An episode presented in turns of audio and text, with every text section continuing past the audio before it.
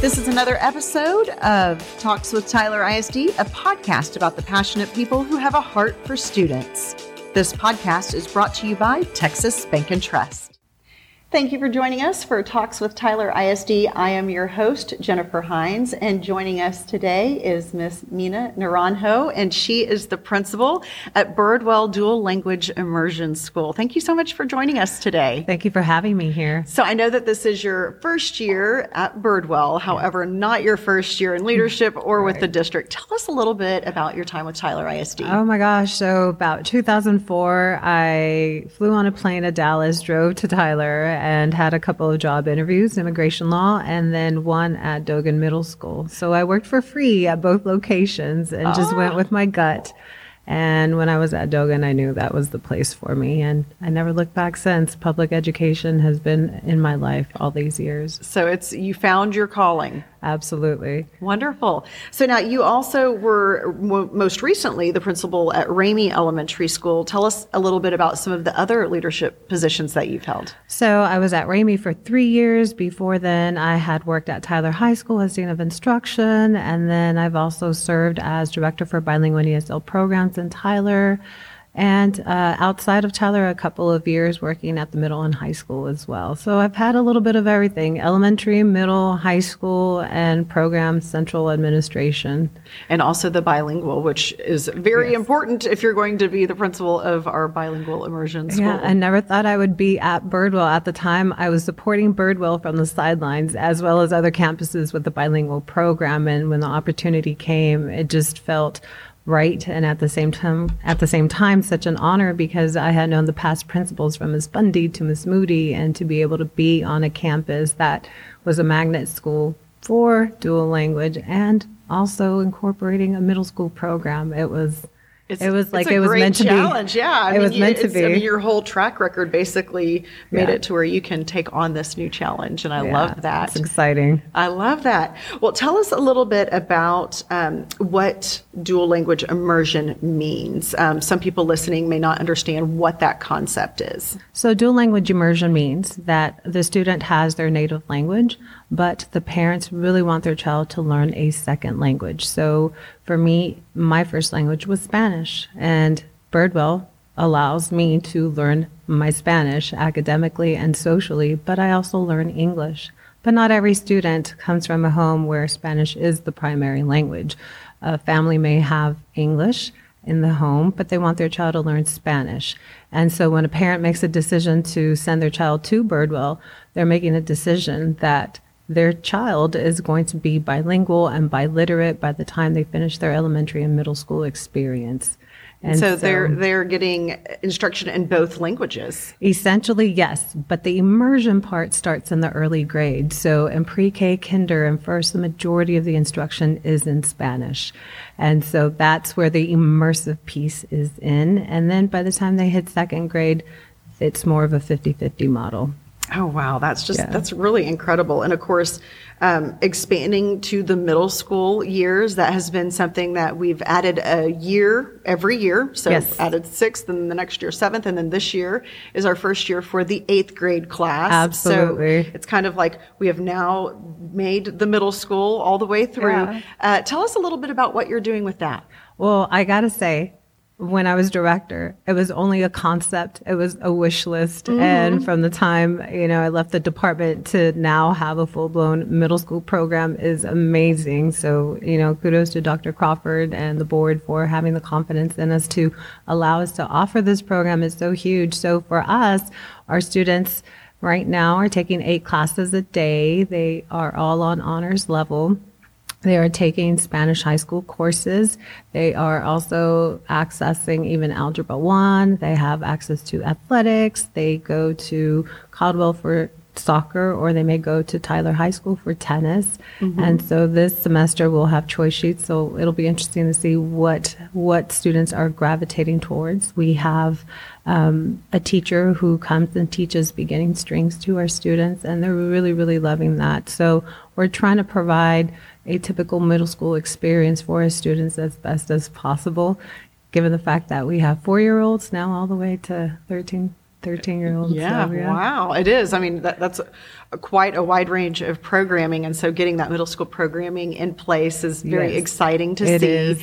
And it does. It's it's neat to see it come to fruition. You were talking about it was just a concept, and now here we are, and it does bridge between the elementary and the high school. We were kind of missing that piece, and this Yes. creates fills that void, so to speak. It's a pipeline. It's a pipeline that's compatible to our traditional high schools, and it's also a pipeline for early college high school because our students in a couple of years will also be able to take more high school level classes in addition to Spanish and uh, Algebra 1. And so that puts them on the fast track should they choose to go to early college high school.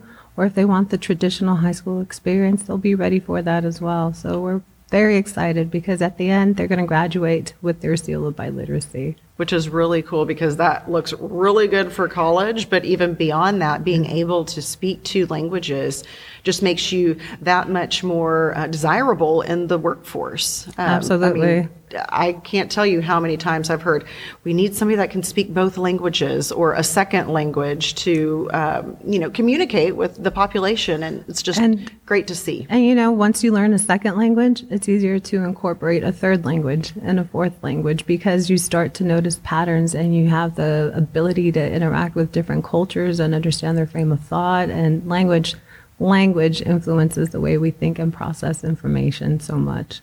That is so neat. Well, tell us a little bit about your your leadership style, um, how you've kind of connected with the students, the teachers, the parents, the staff. So, you know, coming from, you know, my upbringing, I've always been interested in public service. So there's absolutely some elements of servant leadership in there, but there's also a systems base. So I'm always looking at the system. If students are doing well, why is it? Why does the system look the way it does? If students are struggling, then what can we do to adjust the system so that it meets their needs. And it's not one person, it's incorporating all the talent on campus. And I've always been fortunate to work with people who are talented, who share the same core values, but who bring different assets to the table to create something cohesive in the best interest of students. So it's a little bit of system space, but also emotional intelligence. That's such an important element. It really is. I mean, we're working with staff. It doesn't matter what your title is. Are you a teacher? Are you an aide? Do you care about students? And so at the end of the day, what can we do to make that experience better? Because our parents trust us. Yes, absolutely. And speaking of parents, they are a part of that education for their children. They come right alongside us and, and help. And so, how do you work with the parents? So it's been fun in terms of being able to see how Birdwell has operated, you know, these past few years. It's a campus where we're used to having parents there. They come have lunch with their students. Uh, we have an active PTA. Uh, PTA is currently recruiting even more parents to be a part and engage into our school atmosphere. And you know, I'm at a point where I am meeting parents and I'm starting to develop relationships with them as well and get to know them. I'm entering the ecosystem, so I'm trying to learn Yes. Birdwell. Yes, so definitely it's a time of learning, but also um, looking at goals and things that you want. Tell us a little bit about kind of your first 100 days, so to speak. Like what what have you prioritized and what have you been doing? So, like I said, I've been trying to learn about Birdwell. Birdwell is a very high performing school. It's a campus where the culture is built on excellence and high expectations. We expect so much from our students. We expect a lot from each other as teachers, as colleagues, as professionals, even our paraprofessional staff. We also just trust. We trust in your professional judgment as an educator to do what's best for students and develop those relationships, look at their talents and capitalize on that so that they can actualize their fullest potential.